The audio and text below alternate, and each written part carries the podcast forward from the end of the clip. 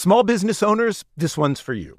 Chase for Business and iHeart bring you a new podcast series called The Unshakables. This one of a kind series will shine the spotlight on small business owners like you who faced a do or die moment that ultimately made their business what it is today. Learn more at chase.com slash business slash podcast. Chase, make more of what's yours. Chase mobile app is available for select mobile devices. Message and data rates may apply. JP Morgan Chase Bank NA member FDIC. Copyright 2024 JP Morgan Chase and Company. The most innovative companies are going further with T-Mobile for Business. The PGA of America is helping lower scores and elevate fan experiences with AI coaching tools and 5G connected cameras. AAA is getting more drivers back on the road fast with location telematics. And the Las Vegas Grand Prix is powering race day operations with 5G connectivity, giving fans an experience at the speed they deserve. This is accelerating innovation with T-Mobile for Business. Take your business further at t-mobile.com/now. Uber, the name itself means superlative, the most of something, super, top, extreme. My guess is you don't name your company Uber if you are planning to play by all the rules, make decisions by committee, and be everyone's friend.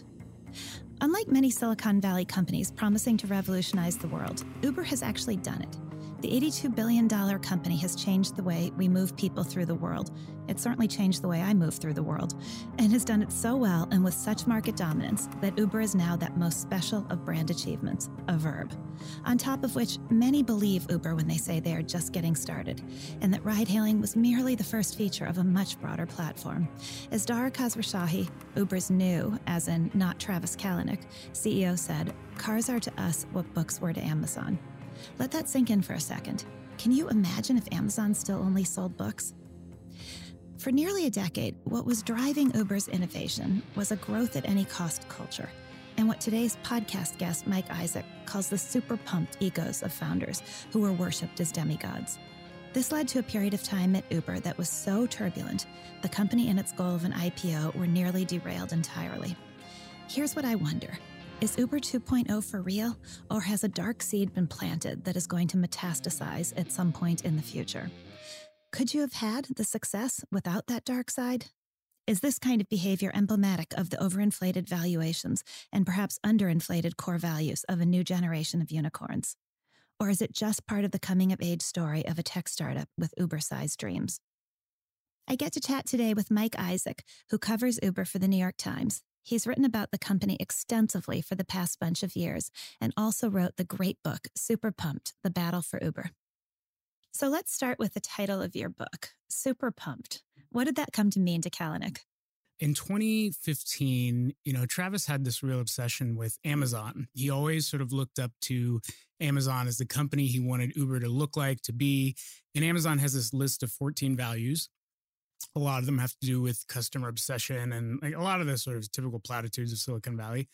And so Travis uh, translated that into probably a bro speak version of his own 14 values. And super pumpedness was one of those that eventually became something they evaluated people on their job performance. And it embodied this idea that they could do anything they could take on the world and and being super pumped meant you were like ready to fight or be in the trenches or whatever and and that became a quality that that was very important to him and, and everyone he hired and that also tended to be a lot of 20 something mba frat boy types he saw it as unabashedly a good thing right? absolutely I, I mean I think, you know, in the clearer light of day after the federal investigations have passed, we might see the downside of that. But at the time, you know, like that was he hired people like him and and super pumpness was was part of the criterion. Even before those investigations come to a close, you've come to think about Super Pumped in a slightly darker way, right? My book is pretty critical of the company, but I also think that every entrepreneur in the Valley, especially, is starting from a place of zero, right? You have everything against you. No one wants you to win, especially if you're taking on an incumbent industry like the taxi and limousine and, and transportation in cities, you know. So there's the glass half full part of it is you need to be as as optimistic, energetic as possible. And I sort of get that. But then where that sort of turns is when you know, you don't know when to rein it back in. You don't know when the aggression sort of tips over into uh, alienating yourself from the industry or or not being able to make friends. And I think that's really the story of Uber is is going hard and and really diving into to pushing into an industry that had never been disrupted before, and then sort of becoming a winner, but not knowing mm-hmm. how to to go into any other mode we talk a lot about corporate culture on this show. And Andy Grove's famous quote is the former CEO of Intel, only the yeah. paranoid survive. That that paranoia, that sense of being the underdog is supposed to be a good thing. But when does it become the when does it become a bad thing? When do you when do you need to have a broader sense of yourself in the world? Yep, totally. I, I, I, mean, you know, you have to sort of read the room over a period of time. And in 2014, I think is when Uber started becoming a verb rather than like a noun, if that makes sense. I'm going to oh, Uber yeah, over there. The, the ultimate brand achievement. Right? Absolutely. Yeah. Like Google, I'm going to Google this or Facebook me or whatever people say. You know, I think, I think Uber probably tipped around then. And there was a moment where I think Travis's PR tried to rein him in, right? And tried to say, look, you need to start making friends instead of fighting all these regulators in Europe because they're going to all come at you really hard. And I think he tried, but I see him as a tragic character because I don't think he's able to, to operate in any other mode. I don't think he's able to really grow and mature like some of probably the best CEOs are able to. You know, for all their faults, I think Mark Zuckerberg is at least entering a new phase where he's trying to change. He, he, he moves. He doesn't just stay the same. He Correct, moves. We yeah. can quibble about whether he's moving fast enough and, right. and hard enough, but he moves. Yeah. I, I totally agree. And I think even a lot of the valley now is sort of realizing this tech reckoning is happening and and the uh, maybe Dr. Frankenstein moment of what have we wrought and how do we change that or at least adapt to that but I think that's what the best CEOs do, and I don't I don't know if Travis has, has ever been able to do that. It's actually another really interesting thing about this story that I find goes against contrarian wisdom, or at least what I debatably thought was my wisdom, but which is that people like Kalanick who have had failure in their past are are more equipped to grow and change and to see problems and to listen to other people and appreciate difference. And yet it didn't work that way for Kalanick for some reason. Yeah, I mean, he did two startups. One of them was a file sharing startup. It was basically like a proto version of Napster meets Google. And that crashed and burned really hard. That was when the record industry actually had much more clout than it did right now. He did another one that was parlayed into a mild success, but not really. He made maybe like a million dollars, which made him like Silicon Valley middle class, I guess. so, uh, which is another depressing story. But uh, I think the the reason that some felt he was right for Uber after that is that even through all the hardship he faced with those two first startups, he still kept pushing through it and fighting these really large existing companies, you know, to keep going. But I'm, I'm not sure if he took away like you said, the exact lessons that he might have needed to from the beginning, uh, things that he went through. I'm thinking as you talk that maybe the difference here is between insecurity and paranoia. Mm. That hmm. paranoia might be a good thing, but a fundamental insecurity in, in a person, which might be, tell me if you agree with this, what Travis Kalanick has might be a very dangerous thing.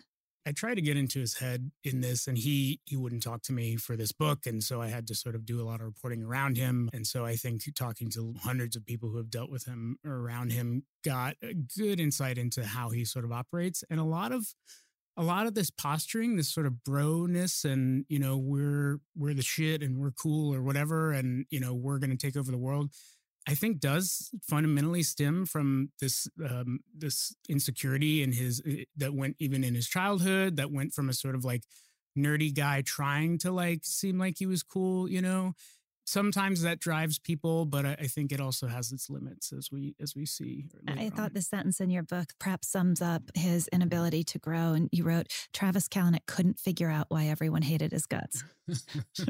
so, what's your absolute favorite Travis Kalanick story? You have so many great anecdotes in the book. What's the one that really stood out to you that, that you had that mm. aha moment when you were reporting? It's not as sort of sexy as some of them, but I think he really he really didn't understand drivers super well. Uh, one of the things he really pushed back on for a very long time was this idea that drivers deserve tips, right? and and he just he w- he was the only stopping block. Literally everyone in the company was like, "We need to tip these people. Like it's just part of how labor works, right?" Right. right. like Lyft is doing it. Like this is something that this is the table stakes minimum, and he didn't. He had this obsession with customer experience. And if we add another like thing in the app, it's going to make people mad and there's too much friction, blah, blah, blah. And, you know, it wasn't until he literally was pushed out of the company that they were able to add tipping and it absolutely, you know, helped drivers a lot. And I think the way you can look at how he saw the people who worked for him was he referred to drivers as supply instead of people, people?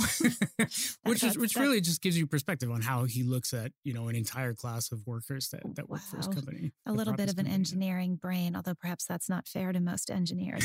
Yeah. there's, there's a quote from another article that i loved that the company's new chief hr person i think told you and it was every strength in excess is a weakness. What has driven uber to immense success its aggression the hard charging attitude has toppled over.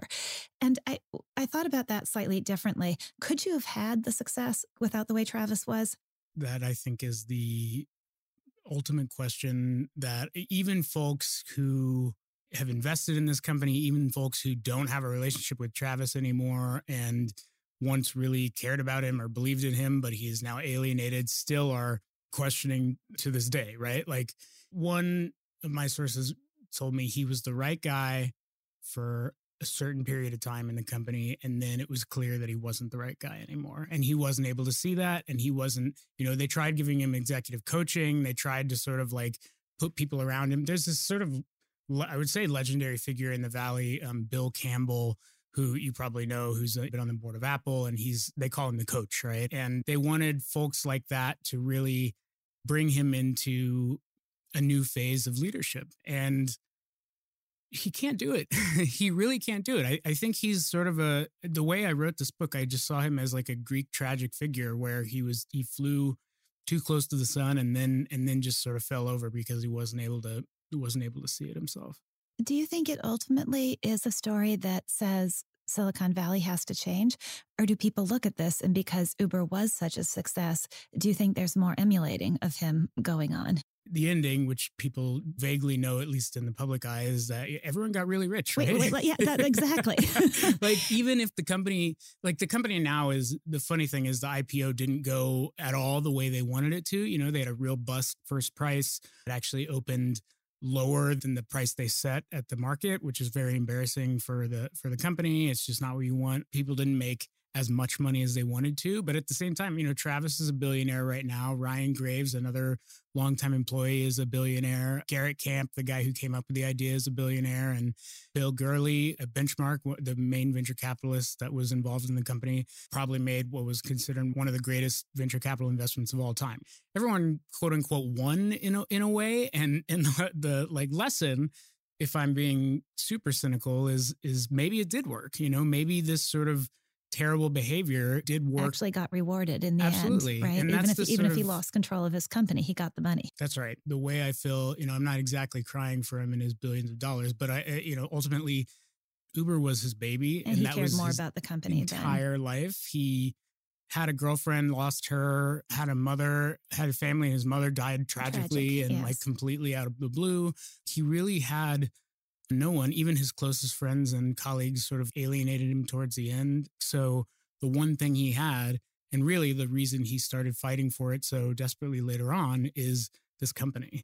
And so you might argue that, you know, he did get fabulously wealthy, but he lost one of the most important things in his life too. I can see why you call it a tragic story in some ways. And it'll be interesting to see what the lesson becomes, what the Valley does with this.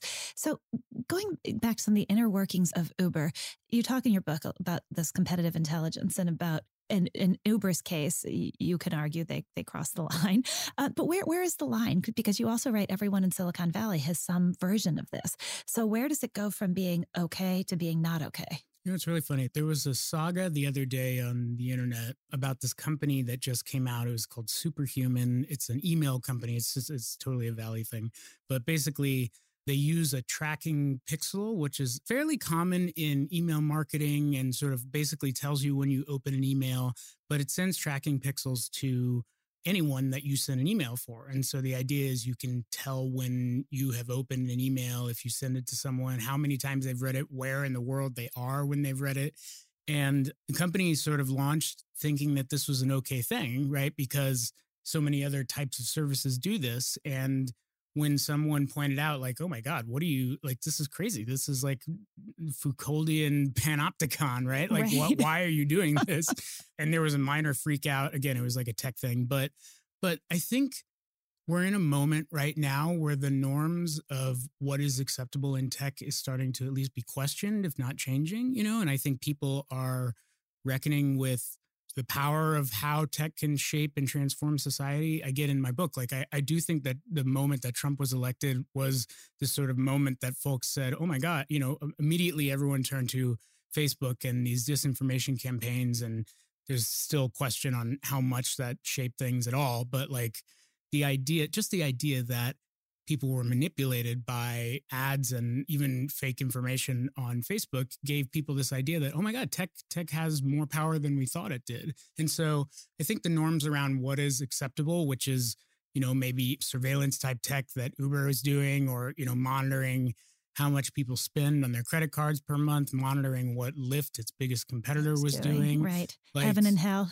yeah, totally. Heaven and Hell, these two really nefarious programs that they thought were cool, but were actually pretty, pretty quickly, quickly explain what they were. Sure. So Heaven was this internal program at Uber that allowed basically for a time anyone inside the company to see where any car and any user was on earth ever right and there were no safeguards around it internally. Anyone could look it up. Like there's one scene where Travis at an event with just sort of a bunch of folks at a hotel dinner, he displays heaven on this big screen in a in a room and anyone can just sort of look at where all these users are. It's just really sort of no care for user privacy and where anyone is. It's sensitive information where I take a car in the world, right? Like I don't want people knowing where I am all the time, right? Yeah, terrifying. And so Hell, the, the counterpoint to that, Hell was Uber's way of monitoring its biggest American competitor, Lyft, and sort of through a bunch of different tracking methods, we're able to tell which drivers were driving for Lyft, how much they were getting paid.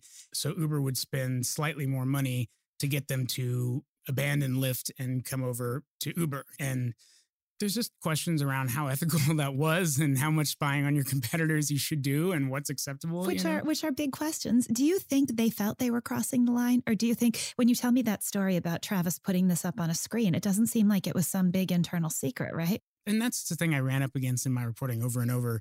When I would discover something or someone else would discover something, employees inside would be like, why are you freaking out about this? This is like a common thing, or we've had this for years. Are you just like, or every everybody does this? Yes, or everyone does it, and like that's the thinking that I think is really pervasive even now in the valley and really dangerous. And I don't think folks in the tech world fully appreciate that uh, normal people don't know these things right they don't really know what what norms are or what they're comfortable with and part of that i think is a failing of the media too getting into how these things work that we use every every part of our lives you know are, are involved in them and what we're okay with. I want to go to the role of the venture capitalists mm. in this. Talk a little bit about bill gurley. I love this quote you've got in your book from gurley about kalanick. If we let him out of the box at any point during the day he'll destroy the entire world.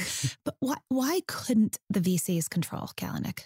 I sort of look at VC from a few different angles. You know, I think part of how VC works shapes how these companies have to act. The way venture capitalists invest, they don't want to flip a company for 2x. They need to flip it for 10x or whatever. You know, they need to make it sell or IPO and make their investment really a, a grand a slam. yeah. yeah, because a lot of investing is a lot of failures, right? So it's pushing harder. And Gurley eventually turns on Kalanick, but for a lot of the time, he supported all the moves that Kalanick was making and was just as aggressive as him.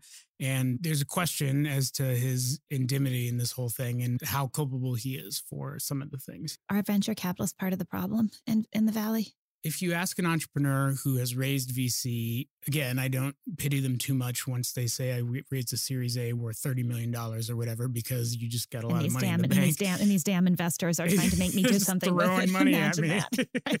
but I, but but that puts you on a trajectory, and you have to grow. It's grow or die. You can't do anything but go up and to the left on your on your charts when you have to make your presentations to VCs and to get there, that means doing anything you can. And a lot of the times that means shady subversive practices, you know, whether it's in like social networking and sharing phone book contact lists without people's knowledge or in ride hailing where you're doing sort of shady tracking mechanisms or even thinking up ways to track other drivers or even passengers.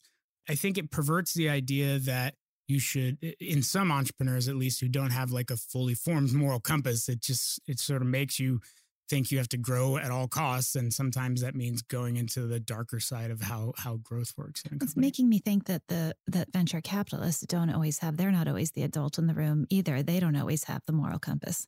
Ideally, you have someone that's very involved and can guide you, but I don't think that's the case. At the end of the day, they need to make this company worth a lot of money and sell it either take it to IPO or sell it to Facebook, Google, Microsoft, one of the like big five companies that end up buying a lot of these companies anyway. And that's that's the motivation, right? And that provides perverse incentives over time. And and a lot of the time VCs VCs are just as aggressive as any entrepreneur. Do you think that's changed over time? I mean, do you think was there a mythical period in the past, speaking of myths, where venture capitalists were all about creation and all about building a company and the money kind of came second? Or do you think it's always been all about the money and the big cash out day?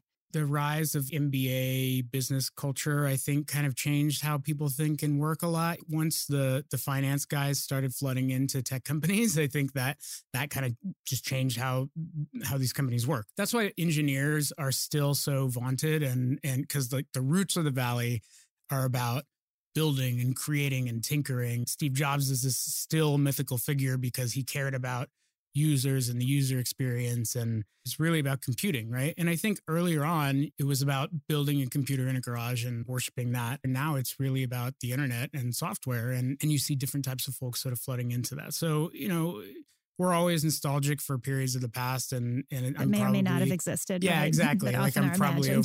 oversimplifying some things, but I, I think I think it has changed a lot with the rise of, of the internet and the rise of this sort of MBA culture. And maybe there's also a point where the money has just become so big that it's a tipping point, right? And so many of these stories are about a tipping point, and that might be true for Uber and it might be true for the Valley broadly writ, right? I mean, Once the money just got to a certain point, the corruption sets in. And I'm using the word corruption loosely. Yeah, yeah, right. Not necessarily in the legal sense, but I think these numbers, uh, even the the small rounds, what a Series A round of venture capital used to be was like maybe 5 million or or less. And now you know you're seeing like 30 to 40 million dollar series a's right? These are wow. the amount of money getting put in earlier on is increasing exponentially in some cases. And that is having again adverse effects on how companies operate. So I do think they're going to hit a wall with some of this, or maybe I hate to use the, the B word of bubble, but it can't keep going like this. But that has also invited private equity and like hedge funds and all this other money coming to start flooding in and so it gets bigger and bigger until it all goes splat right? yep, that's right why that's right. is it that some companies like uber get the special dispensation to continue to lose money and other companies have immense pressure put, put on them to be profitable?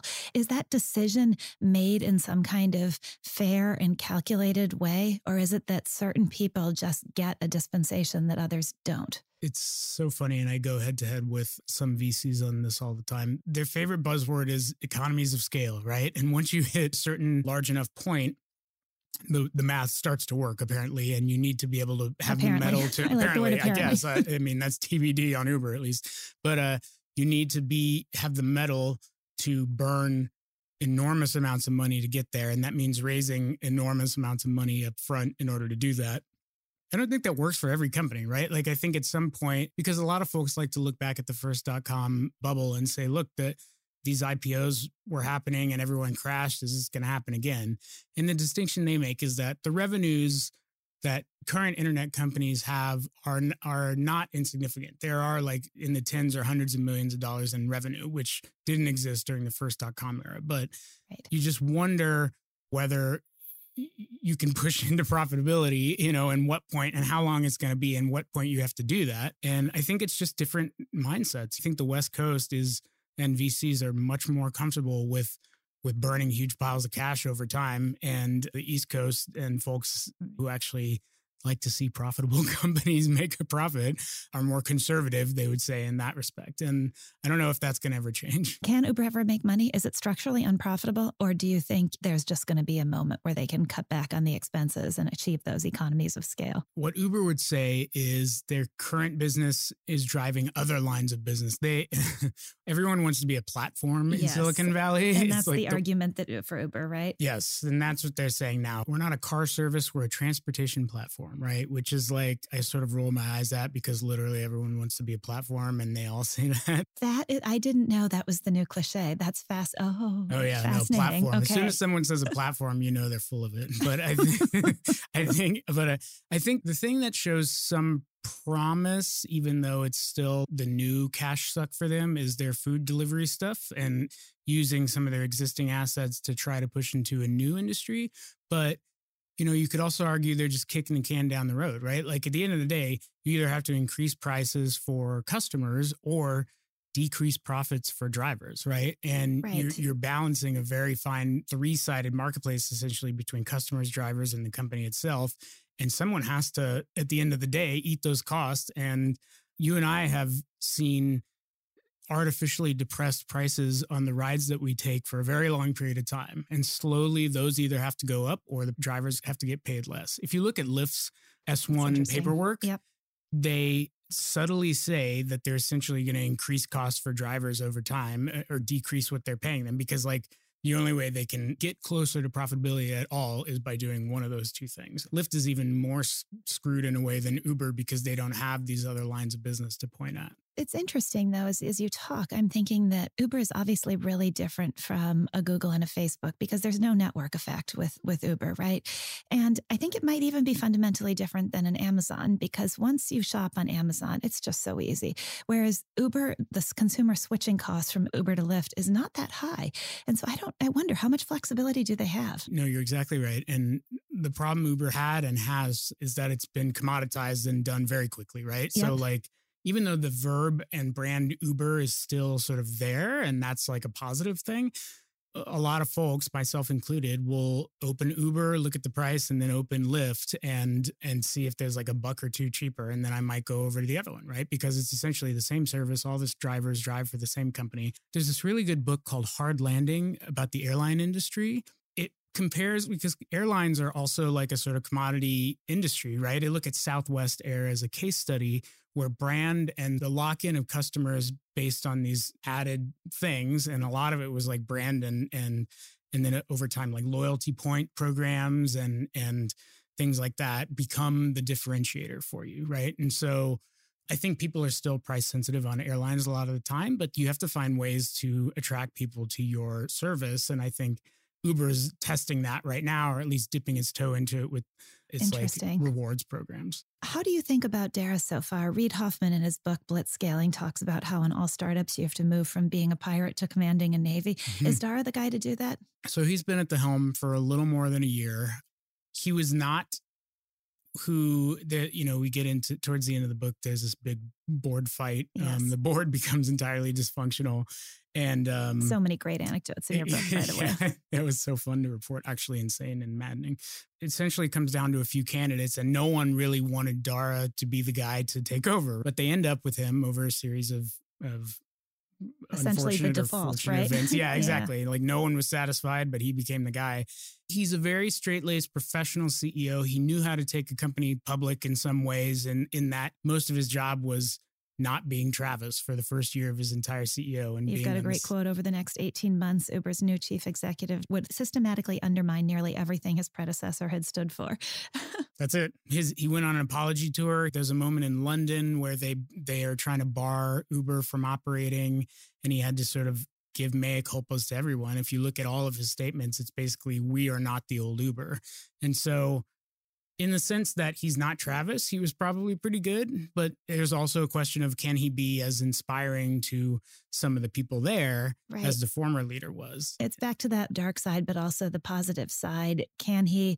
What what was good about Tra- Travis, and can Dara replace? Can Dara replace? Take away what was bad, and is there? Can you can you still have what was good? Yeah, totally. I mean, look again for all of Travis's faults, uh, and there were many. I think one of the things he was really able to do is is rally these troops around him, and like so, like Reid Hoffman was saying, they were a pirate ship company, but they didn't know when they turned into a navy, right? And he wasn't able to sort of operate on any mode, but rallying his his fellow pirates and taking over every. But you'd say you'd say it's still TBD whether whether yeah. whether Dara can keep the good while getting rid of the bad. Dara's a numbers guy. He was a CFO at um, Barry, IAC Barry for a very long time. Barry Diller's company.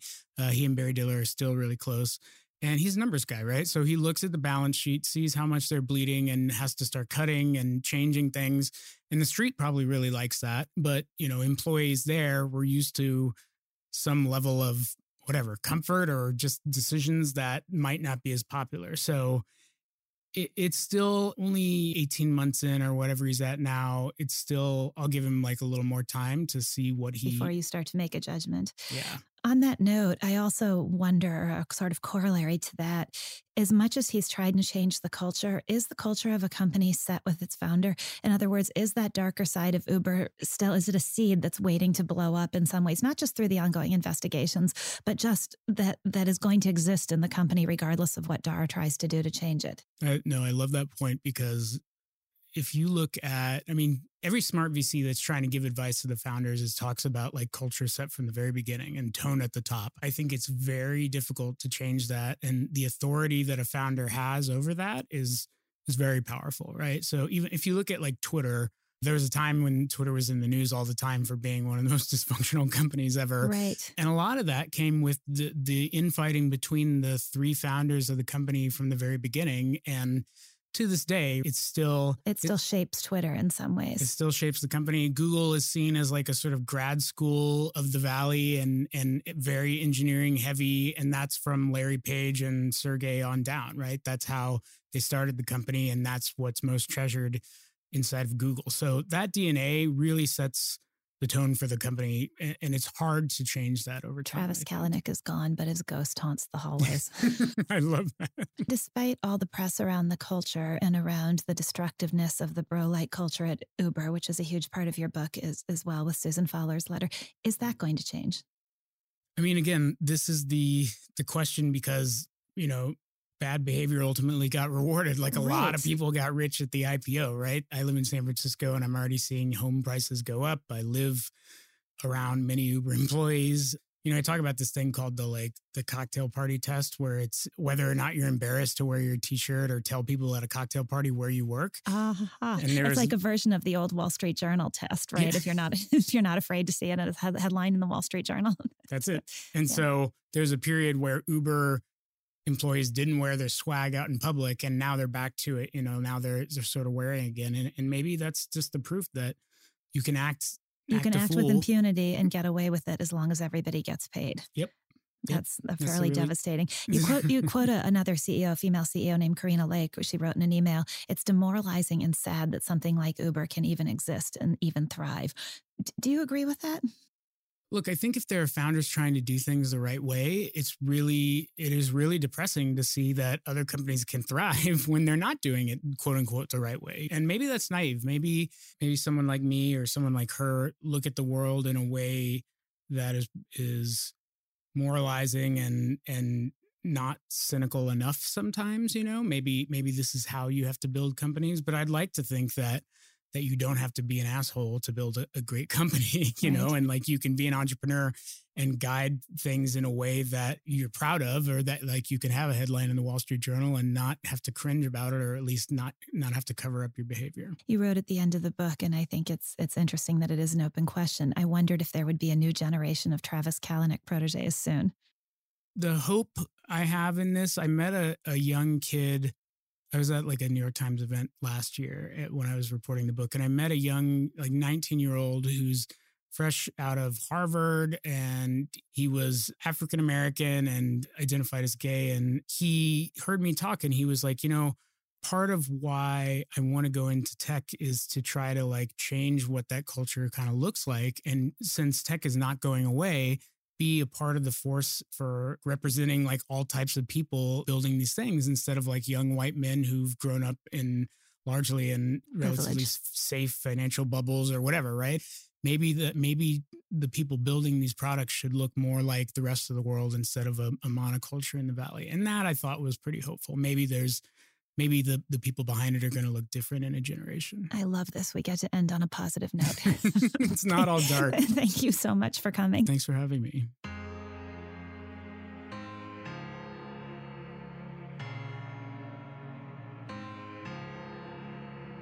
It's striking to me how many things about Travis Kalanick and the Uber story turn accepted wisdom on its head. Most of all, it's supposed to be good to be paranoid. It's supposed to be good to have failed in the past. But in Kalanick's case, the past failure seems to have sharpened already sharp edges to a knife point, and the paranoia took an indisputably dark turn that still might destroy Uber. It's also interesting to me that there are all these big questions that we want answered, at least that I want answered. But real life or real business doesn't always yield clarity, or at least not the clarity we'd like. We want there to be a moral to this story, a good moral. But I'm not sure there is. At least the moral might be to do as Kalanick did, rather than the opposite. Would like for a kindler, gentler company to have had the same degree of success that Uber did. It's not clear to me that it would have. Most of all, would like to believe that Silicon Valley, which is so critically important to our economy and our lives, is going to have a day of reckoning. It's going to leave its ugly, childlike aspects in the past. It's going to grow up. It's not so clear to me that's going to happen, at least not anytime soon. Making a Killing is a co production of Pushkin Industries and Chalk and Blade. It's produced by Ruth Barnes and Rosie Stouffer. My executive producers are Allison McLean, no relation, and Megan Casey. The executive producer at Pushkin is Mia Lobel. Engineering is by Jason Gambrell. Our music is by Jed Flood. Special thanks to Jacob Weisberg at Pushkin and everyone on the show. I'm Bethany McLean. Thanks so much for listening. Find me on Twitter at BethanyMac12 and let me know who you've enjoyed hearing from.